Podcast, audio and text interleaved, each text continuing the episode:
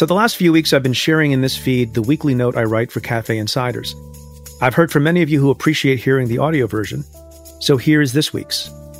As always, I love to hear from you. Write me at letters at cafe.com. Dear listener, I hope you are finding ways to get through these difficult times, ways to remain socially close to the people you care about, even if you must be physically distant. I hope you're following the news, but not obsessively. I hope you're tracking the virus, but not exclusively. In other words, I hope you're able to find some balance in the midst of all this isolation and heartbreaking news. Last week, as I've said, was an especially difficult one for my family. At 6:30 a.m. on March 23rd, we got word that my father-in-law had passed. 3 hours later, I was scheduled to tape a stay tuned interview with Andy Slavitt, the former acting head of the Centers for Medicare and Medicaid Services or CMS, about the latest and best learning regarding the coronavirus and the country's response. Andy has been a font of critical information, delivered rationally and credibly. He's also a person of action, not just words. I felt it was an important interview. I wanted my listeners to have the benefit of Andy's wisdom, and so while I canceled everything else I had scheduled that day to be with my family, I did the interview. As expected, over the course of an hour, Andy patiently and crisply broke down an array of issues, from the scarcity of PPE to the effectiveness of mitigation strategies, to the severity of the economic stresses we are facing. That was important. But it was something he said to me after we taped that was important too. And I've been thinking about it a lot since. What Andy said was this You don't have to talk about the coronavirus 24 7. It's okay to talk about other things too, and you should. And there was something else. He said, We can't be serious all the time even when things are sad. We need to be able to laugh too, and that's okay. The rest of the morning and afternoon was spent reminiscing about my father in law, grieving his loss, tending to family business, with cable news all the while narrating the global tragedy in the background. Sadness in a time of sadness, as I said last week. Just before dinner, my mind went back to what Andy had said, and it gave me an idea. I reached out to Mike Birbiglia, whom I met in 2017 at a Montreal comedy festival. Mike is a professional comedian, but more than that, he's a storyteller who spins thoughtful and charming narratives, often hilariously at his own expense, and often relating to his own serious health crises. So I texted him an invitation. Let's tape something human and funny from my pod.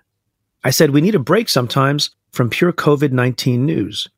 And that's how one week Stay Tuned guest, inspired the choice for the following week's guest. Andy's words, by the way, were not an epiphany, they were just a reminder. Less than a year ago, in this very space, I wrote about the role of humor in dark times and in serious places. Quote, It's true that the stresses in our constitutional system are dead serious, but there can be laughter at a funeral and tears at a comedy show. As I wrote in Doing Justice, laughter and jokes in some environments, say in a high stakes trial or in an operating room, or on a military mission may seem horrendously off key, inappropriate, and disrespectful. I hope that is not always so. The reason? Every pressure cooker needs a release valve. The episode with Mike Birbiglia dropped this morning. I don't expect everyone to love it, though I did. As Mike himself observes, comedy is tragedy plus time. And timing is different for everyone. I remember from time to time one of the saddest funerals I ever attended, more than 15 years ago when I was a line prosecutor at SDNY. I got the news in the middle of a proffer session with an accused murderer we were trying to flip. The three year old son of one of my friends at the office had died in his sleep. It was inconceivable. My daughter was also three at the time. I left the office to go home, though it was only the middle of the day. It was so tragic and unexpected Many of us found it hard to work the next few days. There is nothing more sad than the funeral of a child. But we all went, and I will never forget when my friend got up to eulogize his son. I wondered, how was he even able to stand? There was audible sobbing in the pews.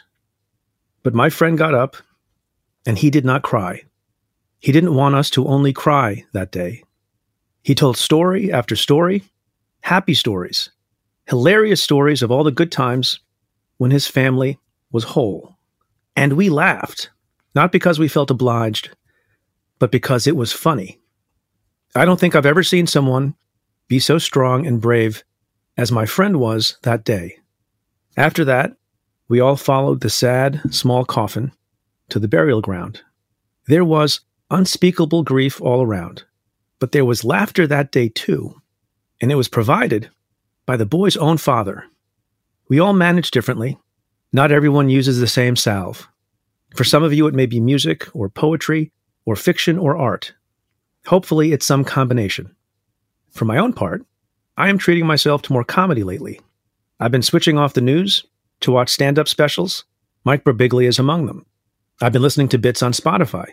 And don't tell the president, but lately, when his White House press conferences start, I instead watch an episode of Larry David's Curb Your Enthusiasm. That may not be everyone's cup of tea, but I think it's pretty good. Pretty, pretty good. Pretty, pretty, pretty, pretty good. Be well and be kind. My best, Preet. P.S. Let us know what you do to deal with these challenging times. Write to us at letters at cafe.com.